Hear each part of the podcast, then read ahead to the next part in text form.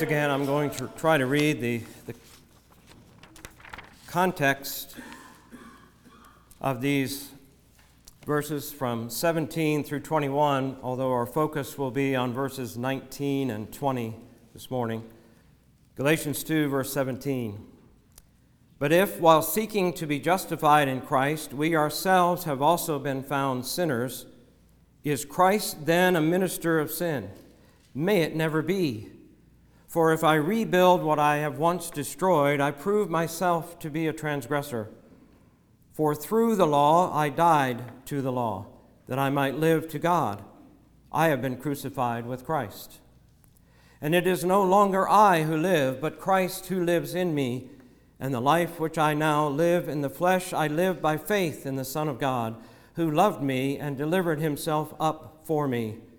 I do not nullify the grace of God, for if righteousness comes through the law, then Christ died needlessly. There is something funereal about this text, and that is a word. I did have to look it up. It means that something relates to what we consider to be a funeral. When someone has passed away, there is an obituary, that notice of a death. There is a celebration of life, which you encounter in many funerals.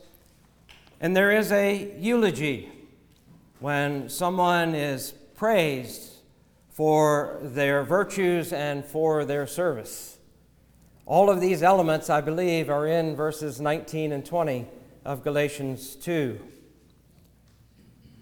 But there's a difference between what we read here and what you would find, I think, in a typical American funeral.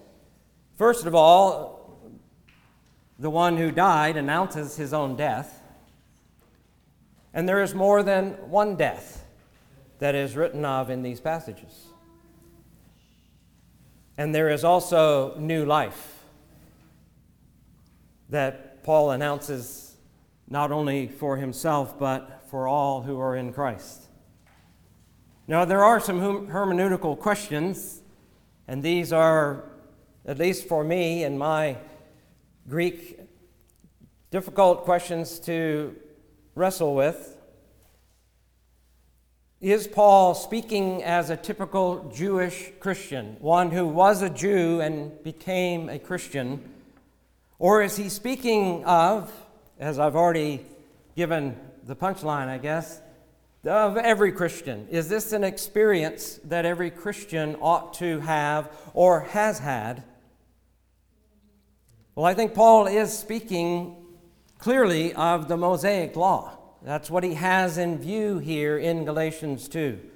Not just part of it, but I would think the entirety of the Mosaic Law. But he does seem to speak, not perhaps explicitly, but implicitly, of a universal type of experience. That he expects that Christians would relate and began to understand the language that he writes here. He speaks of the law, dying to the law, and I believe that some of us, at least sometimes, have a wrong view of the law. And I would caution us, as Herman Ridderbos in his commentary does, by saying it fairly succinctly: Paul nowhere does injustice to either the gravity of sin or to the holiness of the law. Paul, as we talked about last week, has a view of sin that it is more than just, as we said, missing the mark, but it is something which grieves, and it is an abomination to the heart of God. And nowhere does he speak disparagingly or putting down unjustly the holiness of the law. He says it is right and holy and good. But in this context, we are dealing with an objection that has come in that situation that we heard some about in Sunday school.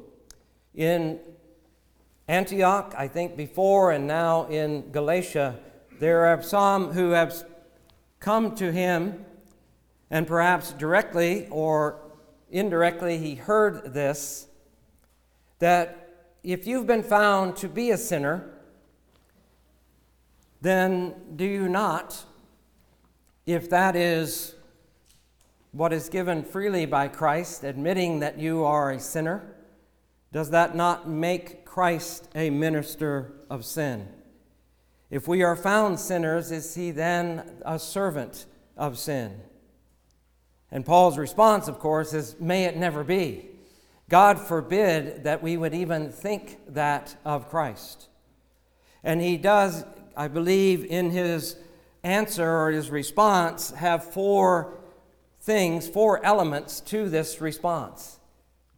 We saw the first in verses 17 and 18, that Christ cannot be a minister of sin because if you go back to making the law your justification, you prove yourself to be a sinner, not Christ to be the minister of sin.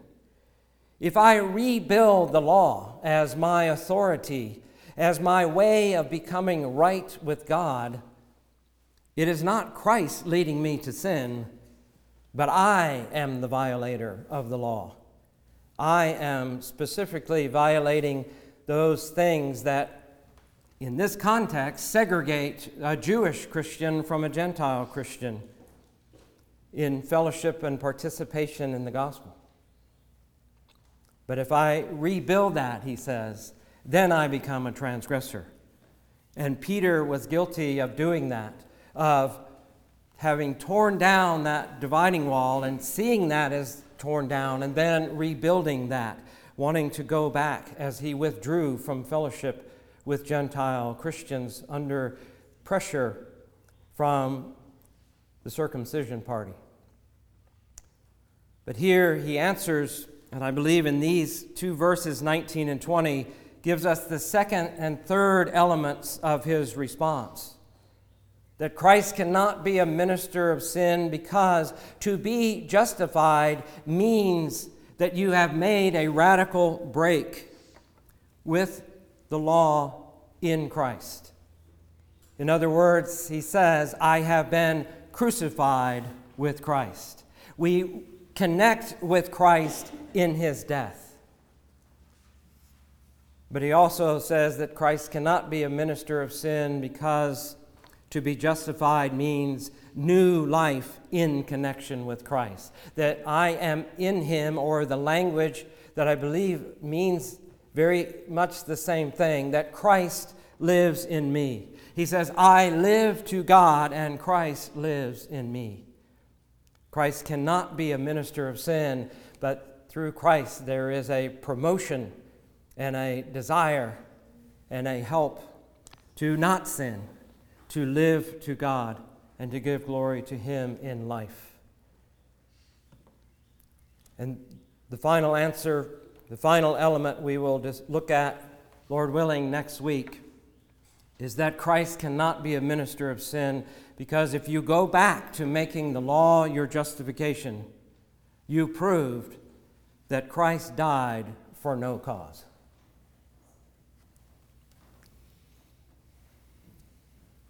Paul says, in announcing his own obituary, for through the law I died to the law.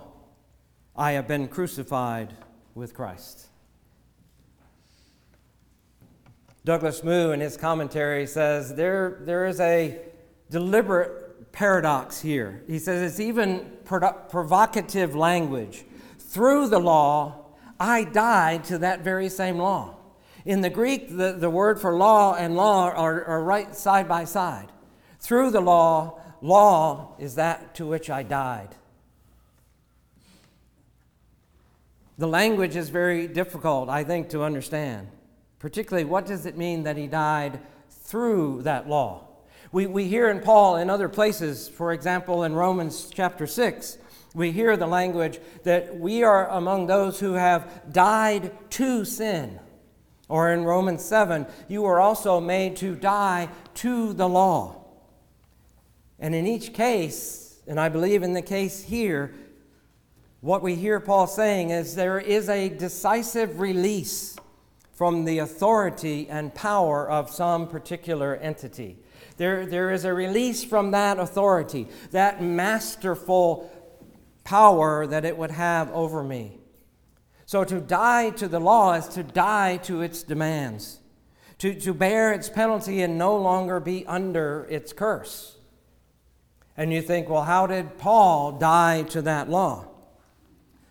Well, Paul means that he has been released from the binding authority of the law of Moses. And so he says, how foolish it would be for Jewish Christians to rebuild that authority again.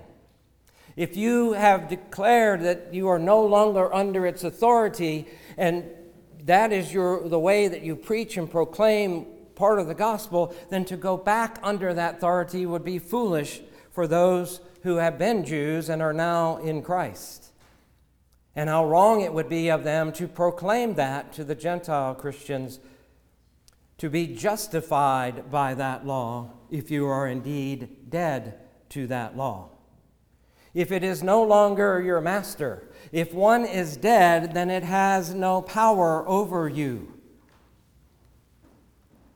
But again, what does it mean that he died through the law? Well, again, in Romans 7, Paul helps us. He says, I would not have come to know sin except through the law. Through the law I came to know sin. And some take this as perhaps that Paul is saying that the law itself persuaded him to abandon the law. As Paul tried to live that law, as he tried to meet the demands of that law, to be perfect, to do everything according to the rituals of the law, the ceremony of the law, the moral proclamation or the requirements of the law, he would be frustrated, because we know that no person except the Lord Jesus Christ has ever kept that law perfectly. And yet, Paul tried. As a Pharisee of the Pharisees, he tried. They even added more laws to the law, and he met with failure. John Calvin says this is the first use of the law, that it shows us at once kind of he says it's a mirror, but it's a mirror that shows us two things. It shows us the perfection of God, perfect in His righteousness and holiness. But at the same time, it shows us ourselves as we really are, totally depraved in our sin and depravity. The law can demand. The law forbids. The law judges, but the law also condemns. And so perhaps he is saying he died to the law. Through the law, it showed him that he could not meet its demands. And he, through that, knowing that, he died to the law, because it, in a sense, slays him. It kills him. We hear Paul in Romans again saying the letter of the law kills, but the Spirit brings life. And so it's perhaps that he is thinking of that type of thing, that the law and its demands have slain him. Perhaps it is that and more. He says, I have been crucified with Christ. Now, in my Greek New Testament, that phrase, I have been crucified with Christ, is joined with verse 19, not verse 20. And we tend to read that, I have been crucified with Christ, and it is no longer I who live, as a sentence. But I believe, from what I can understand, that there is that connection between when he says, for through the law I died to the law, I have been crucified with Christ. The connection is there. The Christian's radical death takes place in connection with Christ's own death. And I know that not all of would agree with me on that, but I also would warn us that this is a verse that requires, as we spoke of last week, that meditation, that ruminating on what does Paul mean and what does this mean for my understanding of the gospel and my life. And I say that because this is probably one of those refrigerator magnet verses that some of you have at home, or you've seen the bumper stickers on cars driven by people who have no clue what Paul is talking about. But it is that cruel, what we consider inhumane, criminal execution of which he speaks of Christ. He was crucified. He was hung. We sang it this morning where Jesus said, look at my hands, look at my feet, the piercings where I bled, the cut in my side where the soldier stuck his sword in and out came blood and water as I hung on that cross, crucified in that way. Paul says, I have been crucified with Christ. And I don't believe this is a metaphor, that we're just thinking in terms of, yeah, that's kind of what it was like, and I could sort of, again, the crass American phrases come to my mind quite often, and I hate them, but I feel your pain. That's not what he means. A crucifixion had taken place of Christ, and Paul was crucified with him. And I don't know that I can explain all of that, but a crucifixion had taken place of Paul, and I believe, again, by Paul's language, of all believers, that we hung on that cross with Christ because we are in him. We are with him in his death. As one crucified with Christ, Paul died. He died to a whole way of life. He died to the old man. The old man was crucified, the old Paul. And I believe the old Mark and the old Bob, the old Josh, were crucified with Christ. The law put Christ to death on the cross. The law has a penalty of death for sin. What does Scripture say? The soul that sins, it shall die. But Christ bore the penalty of that sin for his elect. Therefore, the law brought Christ to the cross. Yes, Christ was obedient to all of the law. He fulfilled the law. And yet it was the law in its purpose, what it was designed to do in its demands and its judgment and its condemnation, brought Christ to the cross. And when Christ died, Paul died. When Christ died, all of his who are in him died. And so Paul says, through the law, I died to the law, I have been crucified with Christ. But we, like Paul, are free from the penalty of sin. Not by our merits, not by our works of law, not by what we have done, titles we have, things that we have done in this life, but because Christ met the demands of the law and righteously fulfilled them all. Again, as Ridderbos says, the issue is not about the law as norm, but about the law as life principle and life potential for serving God. The law cannot give man that potential. Again, to me, it does not depend on what your definition of law or works of the law is. They cannot be a norm for life to bring you into a right relationship with God. He is speaking, as Ridderbos says, of a life principle, a principle of life in Christ. And that is the beauty of Paul's writings. Because whenever he speaks of death, does he not follow that almost immediately with life. Where there is death, there is life. There is this thing about it that Paul can't help. Even in the midst of his proclamation, through the law, I died to the law, he says, in order that, so that I might live for God, I have been crucified with Christ. See, he's always looking at that which is life. He uses it 4 or 5 times in the present tense, life and living.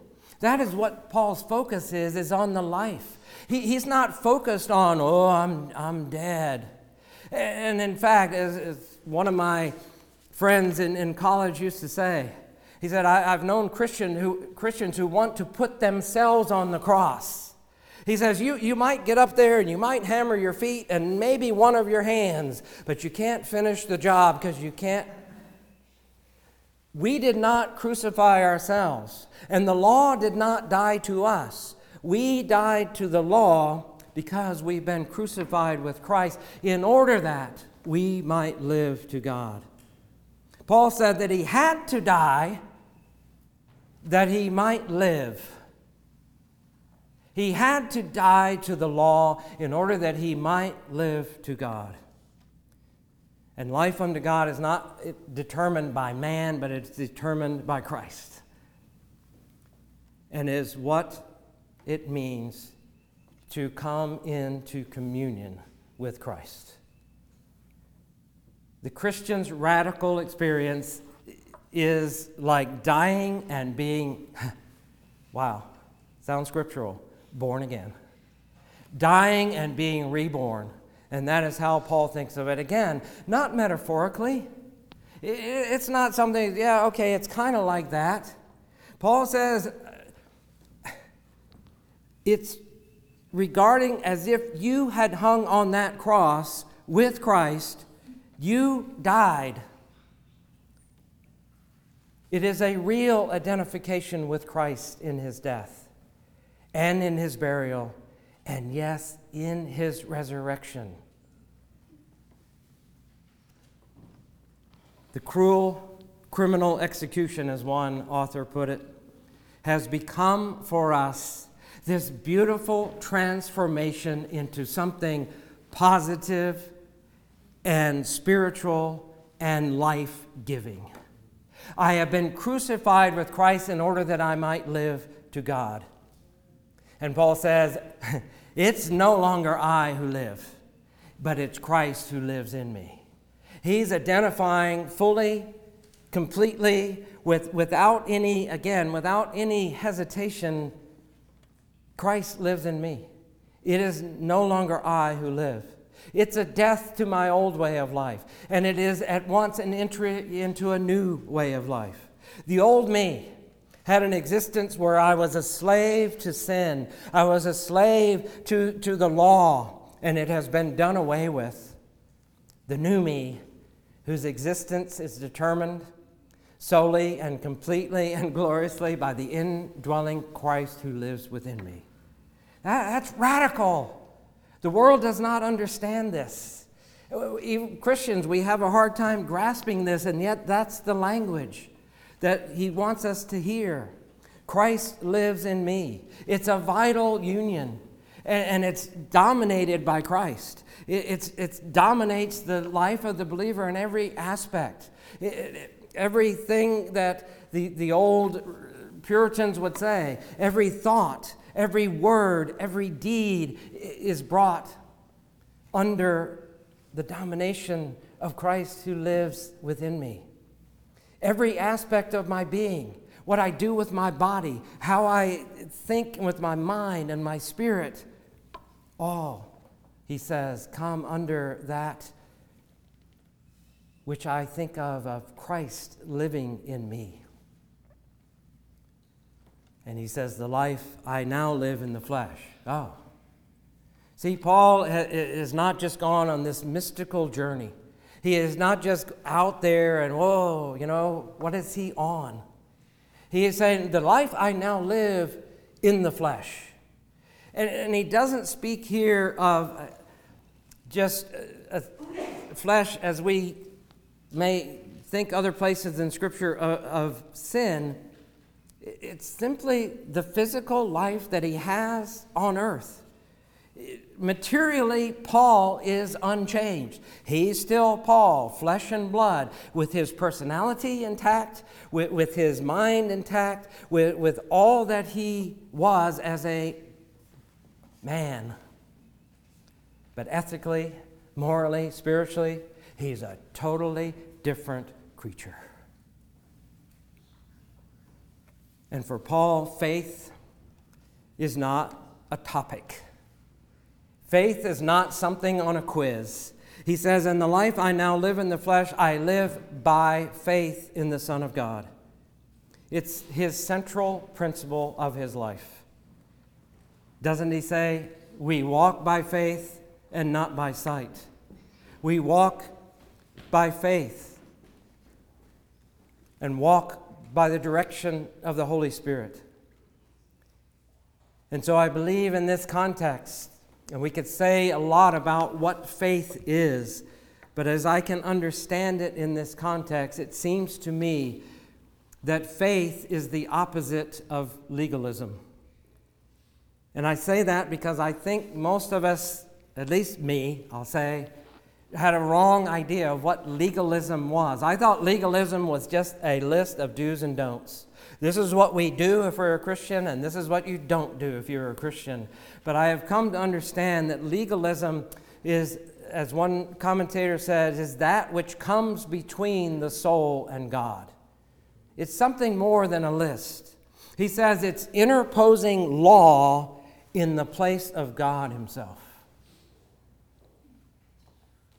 And like Abraham in Romans, Paul speaks of in Romans chapter 4, of which it says of Abraham, he grew strong in faith, giving glory to God, being fully assured that what God had promised, he was able to perform. That seemed to be the heart of what Paul saw when it says, and faith was reckoned to him as righteousness. That it is more than a list of do's and don'ts.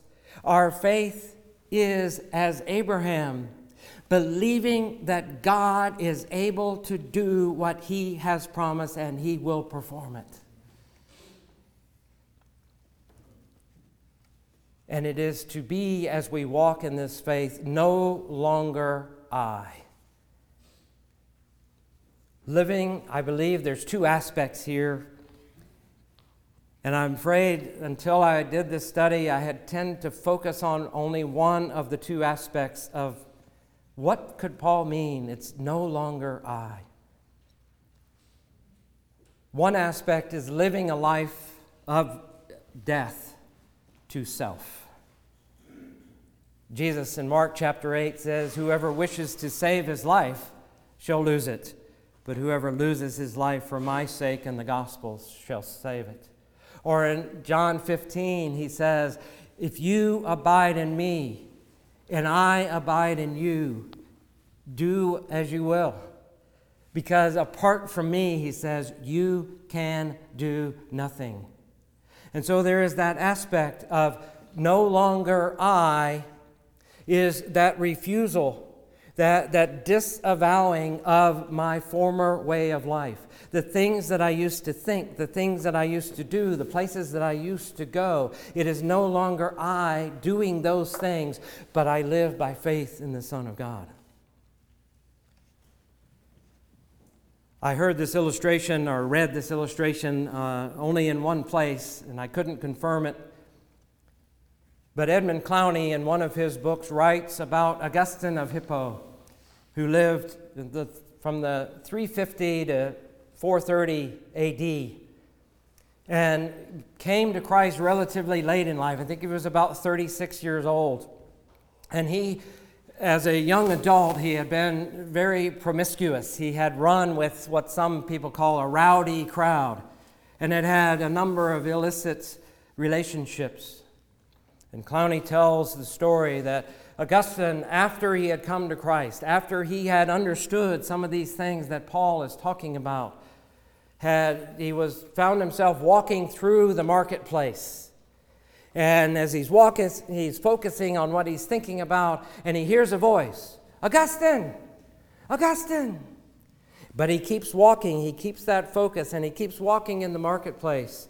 And he hears the voice again, Augustine, Augustine. And finally, he feels a tug on his cloak, and he stops, and he turns, and there is a young lady, and she pulls back her veil and says, Augustine, it is I. And he looks at her with pity and sympathy, and he says, yes. But it is no longer I. He had renounced that which was sin before God. He had renounced that lifestyle which did not please God, which did not make for righteousness with God. But I believe there is another aspect, and I don't know who R.A. Cole is, but I believe that he hit it here, particularly in this passage. And I'm going to paraphrase instead of quote, but he says, this passage is not so much exhortation to personal sanctification, but an argument for the total sufficiency and efficacy of the work of Jesus Christ. Do you see? Paul is going immediately to his eulogy. Paul is immediately going to say, I have been crucified with Christ. It is no longer I who live, but Christ who lives in me. And the life which I now live in the flesh, I live by faith in the Son of God, who loved me and delivered himself up for me.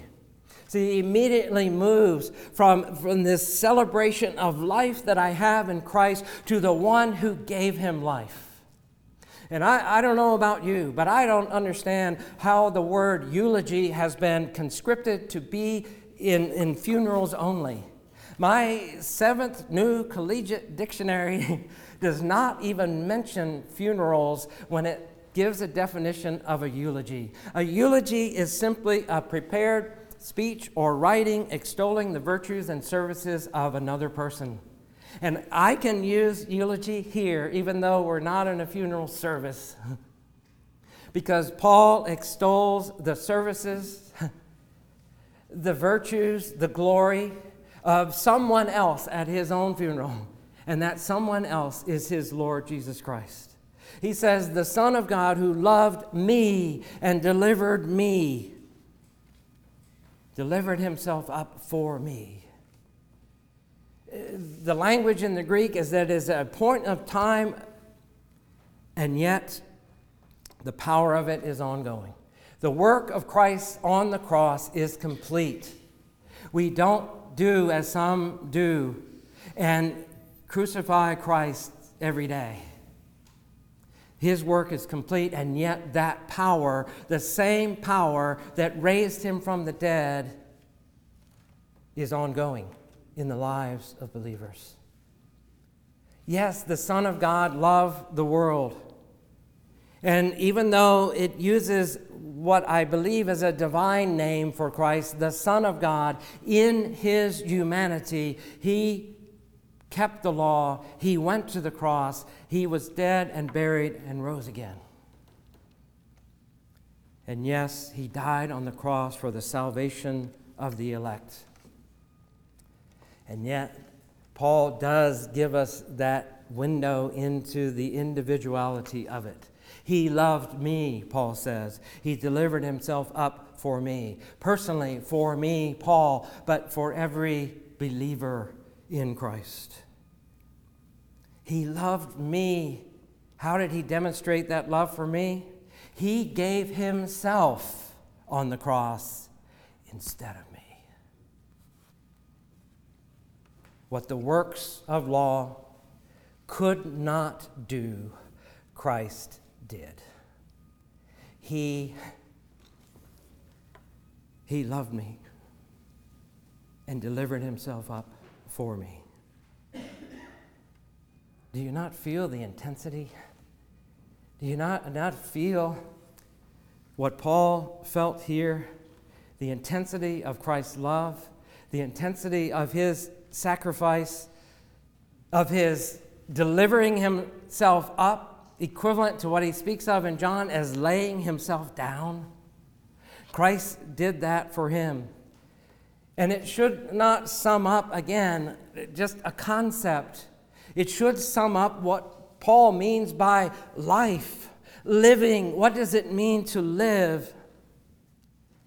In him, Paul says elsewhere, we live and we move and we have our being. In this Son of God who loved us and gave himself up for us. And I pray that that would be a discovery for all of you here.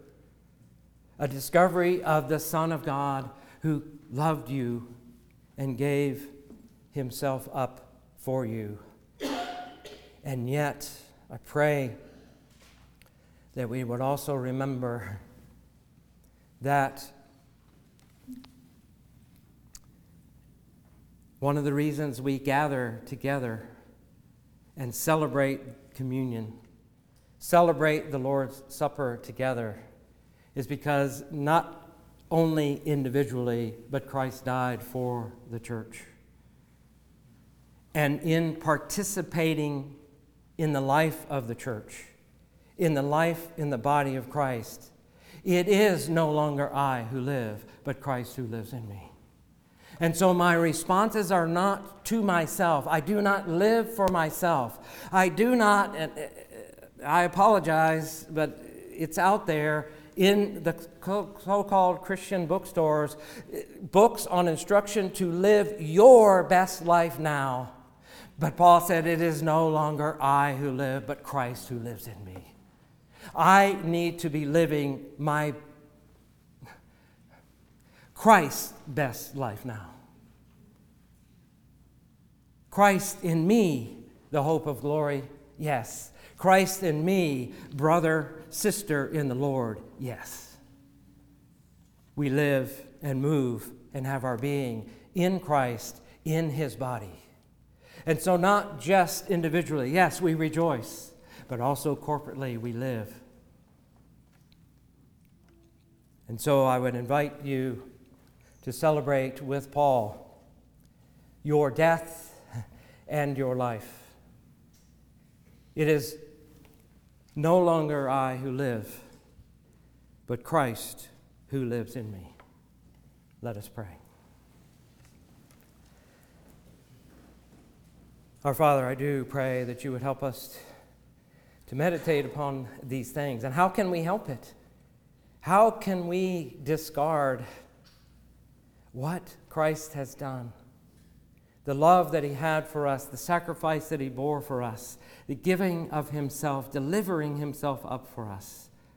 Oh, Father, please do not let us forget, but let us meditate on these things. Let us rejoice in these things as we celebrate together his life, his death, his burial and resurrection, as we participate together in communion. That you would be glorified and that Christ's church would be builded up. We ask in Christ's name. Amen. Amen. Let us love.